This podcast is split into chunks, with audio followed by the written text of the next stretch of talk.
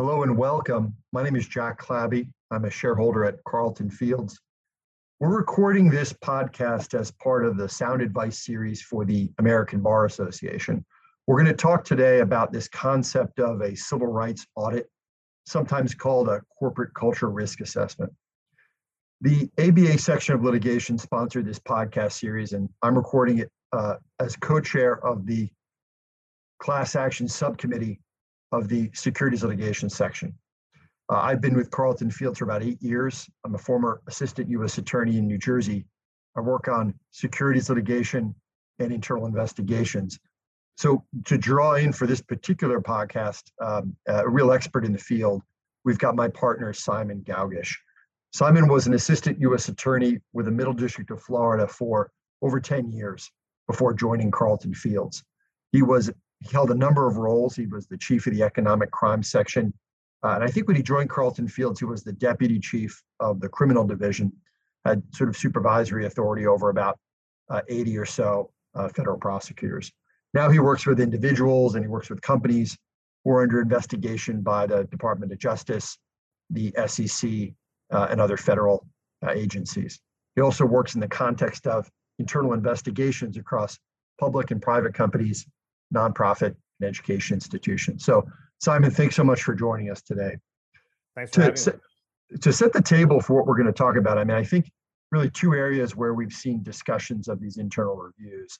That most recently has been the SEC's activism and, and, and beginning of its enforcement activities for ESG or environmental, social, and governance disclosures.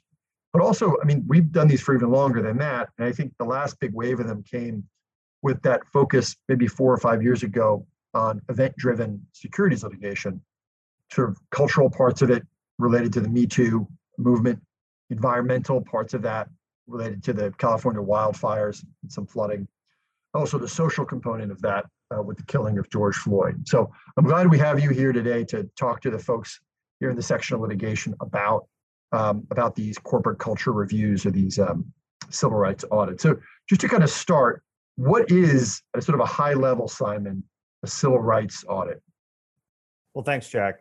Uh, broadly speaking, uh, a civil rights audit or corporate culture review, they sometimes those those terms are somewhat interchangeable.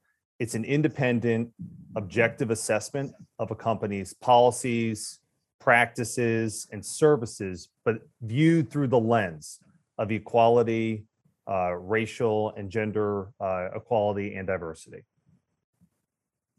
Right. So does there need break to be, that down? yeah. We, does there need to be like a prompt for it? What what gets something like this started? Is, is it useful for every company or is it the sort of thing that needs a prompt to really kick it into higher gear?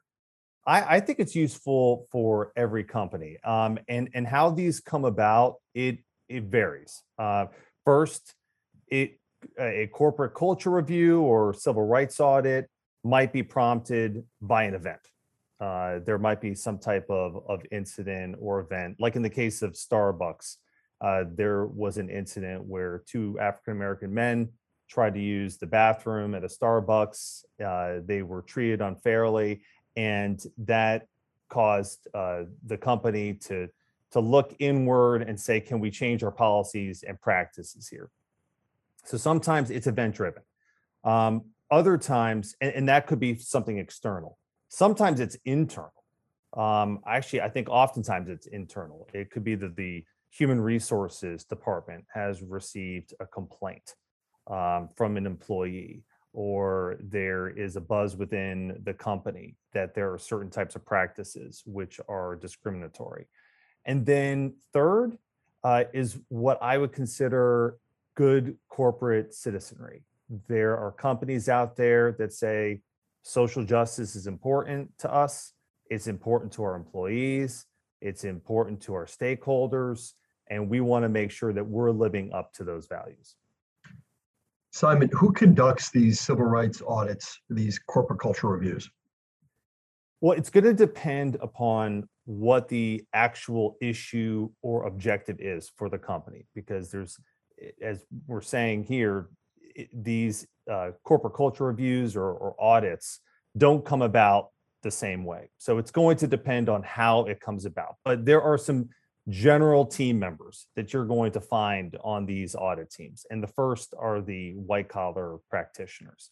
And I think most folks like you and me, as former federal prosecutors, we also see ourselves as former federal investigators because from our experience, we're used to having federal agents come to our door and ask us to open up investigations, and we conduct those investigations with them. So, a lot of attorneys in white collar practices, as former federal prosecutors, have that investigative component, that investigative experience. So, I think they're really a valuable uh, member of the team. But as you would expect, these types of audits are going to implicate employment issues labor issues, especially when you're dealing with employee in, internal types of matters. So the employment and labor attorney is oftentimes in a, an essential team member to these audits. All right, so you've got a maybe a white collar attorney, maybe a former AUSA. You've got a couple of those, depending on how large it is. You've got one or two or a couple of the labor and employment attorneys because of the unique way that this uh, risk assessment is being done. What about the composition of the team? I mean, depending on the issues, you probably don't want to send in five men if it's going to be an interview over Me Too um, allegations, right? So do you have to be? I mean, it's an awkward question, you know, but but I think one that a company needs to address. What are your What are your thoughts on that from a from a diversity and staffing and a sensitivity uh, angle? It's a great question, actually, because if your team member, if your team composition is not diverse, and there are different types of diversity, but if they're not diverse and they're supposed to go into this company and determine whether or not it's engaged in discriminatory practices uh, or its policies or its treatment of customers uh, is discriminatory, then it's going to be hard to get employee buy in. And it might even be hard to get buy in from management. So I think first of all, depending upon the type of audit that's being conducted, that should that should in part be the driving force behind how the team is composed. But I think male and female is going to be important. Caucasian minorities. Um, it, it just depends on the circumstances. But having a diverse team is is, in my view, essential. One of the things that, that Simon, I know you and I have seen when we've done work like this is how how are we being retained?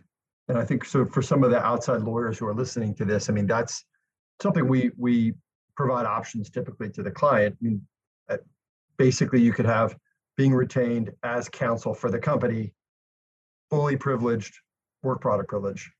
Second, you could be retained by there's another counsel to the company who's retaining us to work at their direction. And then option three is we're being retained typically by other outside counsel almost not as lawyers, but simply as investigators with an assurance of independence in the engagement letter. I mean, does it, is there becoming a consensus, or do you think all three of those are still acceptable depending on the circumstances? I think it depends on the circumstances, but I think you're going to find that most civil rights audits are are going uh, to receive the mandate of the board of directors or the president and CEO of the company.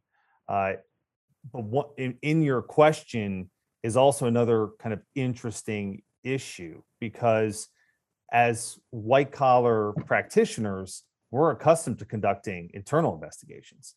And those investigations, I mean, preserving privilege, preserving work product is essential. Whereas here, I mean, you have to ask yourself, and frankly, the company has to ask itself, what is the driving force behind why it is conducting this audit? And if in part you're conducting this audit to determine whether or not the company's policies, practices, services are discriminatory or have a disparate impact on particular races or genders, but you want to keep that secret, how are are you then living up to the values of the company? Um, there could be circumstances where the audit uh, has been triggered by an incident, which is clearly going to uh, flow into civil litigation. and then there might be some considerations at play in terms of what to protect and what not to protect. But I do think ordinarily companies that are engaged in civil rights audits want to publicize, want to share their findings and the corrective measures that have been implemented. And you can see that, frankly, in the civil rights audits that had been conducted by Facebook, by Uber. Amazon just started one a month or two ago, and they have agreed to make the findings of that audit public. I think that's the direction these companies are going in. Yeah, we've we've done that in our work too with um, historical sexual abuse allegations at private and prep schools, where sometimes when we're hired, it's clear from the day one and in the engagement letter, which is made public, that we're doing this independently, and at the end of it, there's going to be some kind of a report that's released to the public. Like it's a commitment, regardless of where it's going to go, at the outset that it's going to be shared. And I think when you're on an engagement like that as an attorney, I think it's important to have it in writing between the outside attorneys and the client that look from the beginning Everybody agreed this is going to be independent. It was going to be made public at the end. That way, there's no confusion if, you know, halfway through the investigation, somebody at the entity says, "Whoa, I don't like these findings. Let's bury these." You say, "Whoa, no! Look at my document. We said we were going to go public from the beginning." That saves everybody, I think, a lot of uh, a lot of headache, and it makes it more powerful. One of the problems I know we've seen is when you like, let's say you're on a hypothetical investigation where you're reviewing a bunch of regional managers or managers at an entity in sort of middle management and there's an allegation that of discriminatory discriminatory promotion practices right. if you're talking to a number of people who are victims right as they self-identify of discriminatory non-promotion they're going to ask at the end of the interview what's going to happen next? Right? Is this going to get fixed? What's going to happen? But how do you answer questions like that simon when you get questions like that in an interview? And, and at this point you're starting to gel your findings that yeah there might have been something discriminatory to these promotions practices. You tell them we got your back how, how do you handle that question? Okay that the answer to that question actually ties into your earlier comment about the engagement and and at the outset uh, of this of this podcast i noted that this needs to be an independent objective assessment of the company's policies and practices. So it starts actually with the engagement and, and ensuring that this audit team is not going to be used as window dressing. They're not going to be used for PR purposes. The company actually is serious about conducting this audit and taking an introspective look at its policies and practices. Hopefully, the company buys into that from the outset. Frankly, hopefully, you don't even have to have that conversation with the company, though every attorney conducting one of these audits needs to have that conversation directly, just so that there's no misunderstanding. But based on that agreement with whoever the team is receiving their mandate from, when you're in that interview and you're and you're listening to this employee describe what has happened, what their observations have been inside the company, you can then honestly tell them there's going to be transparency, there's going to be accountability, and we're going to be honest with you. I think if if you set the stage right at the beginning of the engagement, then it sets the stage for success throughout the whole audit or the or the review. Yeah, and that that that makes sense too, because if you keep your comment about the engagement letter is good too, because then you can say as the investigator, uh, we're we've been hired to gather the facts. At the end of our review, we're going to make recommendations. It's going to be up to the company to decide which recommendations to implement. But you know, their public statements about this process have been very strong, and you can maybe direct them to a public statement.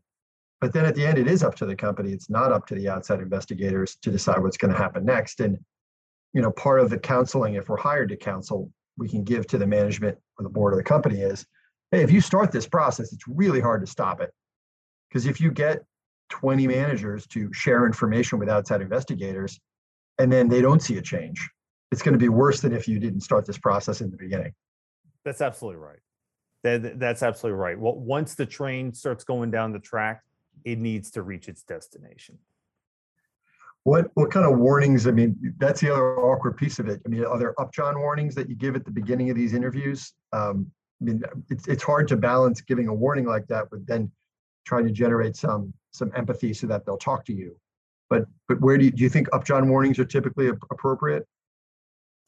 It's going to depend on the circumstance. I think it's definitely appropriate when the the team has little or no doubt that there is going to be civil litigation as a result of some type of incident that Yeah. has occurred. And the point of the of the review of the audit is not just to identify and remedy issues potentially within the company, but it's also to dig deep and find out what happened to then protect the company. And, and frankly, that's a that could be a circumstance which creates a, a, bit of tension uh, between protecting the company in litigation or anticipated litigation, but at the same time serving the employees, the stakeholders, management, in trying to correct whatever practice brought us to this in the first place. Um, so there are circumstances where I think the upjohn warnings are still appropriate, just like you would give in any garden variety internal investigation. But there's absolutely a discussion that you need to have as a as a audit member with the general counsel of the company, with the the CEO or the board, because they have to understand that if we don't conduct these, if we don't provide the appropriate warnings, you're not going to have the same protections you would otherwise have in terms of the information provided by these employees. Yeah, I think it's also i- i- at that, going back to that engagement letter step, particularly if you're working with a board or with um, a management committee, to tell them at the outset too, you're going to have communications with us during the course of this. That's okay, or it's not okay. And if you're going to have communications, here's how to deliver those communications. Because I think there can sometimes be misunderstandings unless it's clear at the outset as to who the outside counsel really works for and what the nature of the privilege is going to be when these things get kicked off. Because it's not, if you start it as an independent investigation where you're going to release the results, it becomes pretty challenging to back off that later. You can always start with it being a confidential internal review done at the general counsel's direction and then make it later, if you wish, public. But it's pretty hard to start with something that's committed to being public and then back off. It's absolutely right. And but it does then track back to why are we here in the first place? All right.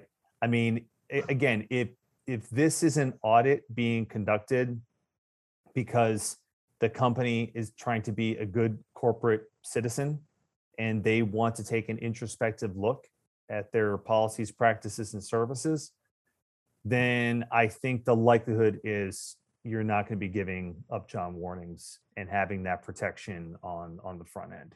Um, but but that's a that's a difficult discussion, but it's a, an essential one to have at the outset. then that makes sense too for final work product. I mean, I know in a traditional internal investigation that's done defensively, there's a lot of conversation about whether the outside investigator is going to do a report. Are they going to do a series of slides? Or are they going to just have a meeting where no one takes notes? This is a little different, right? Simon, for the- a true civil rights audit, typically there's going to be something in writing at the end of it, right? There is. I mean, can you give an oral report to, for example, the board of directors? Of course you can. But at the end of the day, the company needs to expect recommendations, precise recommendations from the team. And it might be, frankly, in the company's interest to share those recommendations company wide especially if the reason for the civil rights audit is because of uh, practices that employees are aware of, that employees have complained of, uh, if there is just a general ethos or culture of hostility within the company, making those recommendations public uh, within the company or outside is, I think, going to be really important uh, for the credibility of the company, and in which case, those are going to be delivered oftentimes in writing. And if the company is trying to preserve its brand, it may want to publicize those outside the company. And to be quite frank, if you're going to publicize it in the company, it's going to leak out of the company, especially if it's a large company. Some If you- employees if you have a lot of that. angry, angry people, right? If you have a lot of angry, motivated people, I mean, that's the other part of it is sometimes you do interviews, maybe you don't find any example. Let's say you're doing a discrimination interview, you don't find, uh, you don't find any solid examples of discrimination like you might to bring an action, but everyone's angry. And so maybe your finding is, look, there's a perception of problems, although we didn't find any concrete evidence of problems. So that can almost be just as bad. You have a perception among your regional managers, to go back to that example, that there's discrimination in the promotions practices. So we didn't find any examples that there were, but this perception is a real one. You guys got to fix this. And so it may be something like that, where it's just you started this process. If you don't make any change, uh, there's going to be problems, right? You got to go out there. You got to get ahead of it, even if it's just sort of advertising or making more transparent your promotions practice. Yeah, and and I love that question because that's where credibility comes in. The the team has to be credible. That's one of the reasons why I like having former federal prosecutors on the team. Uh, in part, I think most people trust federal prosecutors to do the right thing. Uh, it's part of their bona fides, and having them on the team and ensuring transparency through the process allows the team to sometimes deliver that message that notwithstanding the the the concept or perception that there are practices that are ongoing within the company that may be discriminatory but we did not find actual evidence of that it is essential for that team to have credibility and to be transparent through the process and frankly, if that's the outcome that the team reaches, it might want to make in some fashion or another. It's not just uh, it- it's potential recommendations, but actually evidence that it reviewed, specific findings, data, i- i- it- because that transparency will allow the employees within the company to kind of gut check it. Yeah. Because they they don't know essentially how that team was hired and they might be suspicious that the team is merely a, just kind of a window dressing you know pr measure to salvage the company's brand. So again I, I think that's where credibility comes into play. That's helpful. Simon, final thoughts on this as we wrap today about corporate culture reviews and civil rights audits. couple final thoughts. There are a number of reasons that a company should be conducting these civil rights audits. First and foremost it's the right thing to do All right? We live in a diverse society. It's one of the the strengths that we have. The only way we move forward is together. And i think part of good corporate governance good corporate citizenry is doing the right thing. Now if that's not if that's not enough of a motivating force let me give you the bottom line. This if if a company does not care about social justice does not care about whether or not its policies and practices are directly discriminatory or have some type of disparate impact they are going to lose money customers the brand sponsors the bottom line is it's going to hurt the bottom line. So if doing the right thing is not sufficient motivation, that should be. All right, thanks. This is Jack Clabby from Carlton Fields, and we're recording this as part of the American Bar Association's Sound Advice Program. I want to thank Simon Gaugush, my partner for Carlton Fields, uh, who practices in the white collar government investigations and internal investigation space. Simon, thanks so much again for talking with us and sharing with us uh, some of the practices uh, for these uh, civil rights audits. Thanks, everybody. Jack.